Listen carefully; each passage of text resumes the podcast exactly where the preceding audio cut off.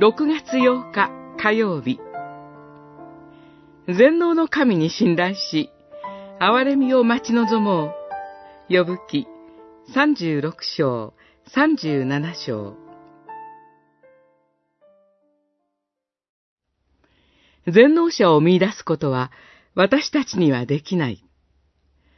神は優れた力を持って治めておられる。憐れみ深い人を苦しめることはなさらない。それゆえ、人は神を恐れ敬う。人の知恵はすべて顧みるに値しない。三十七章、二十三節、二十四節。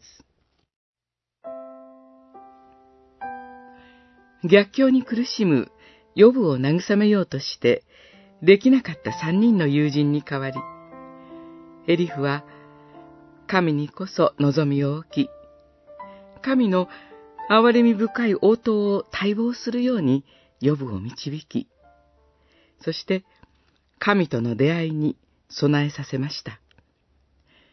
エリフの登場はここまでで、この後、神が予部に直接出会ってくださいます。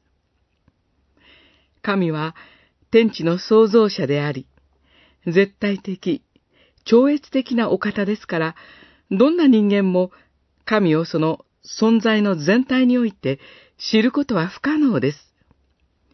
神の方から出会い、ご自身を知らせてくださってこそ知ることができるお方です。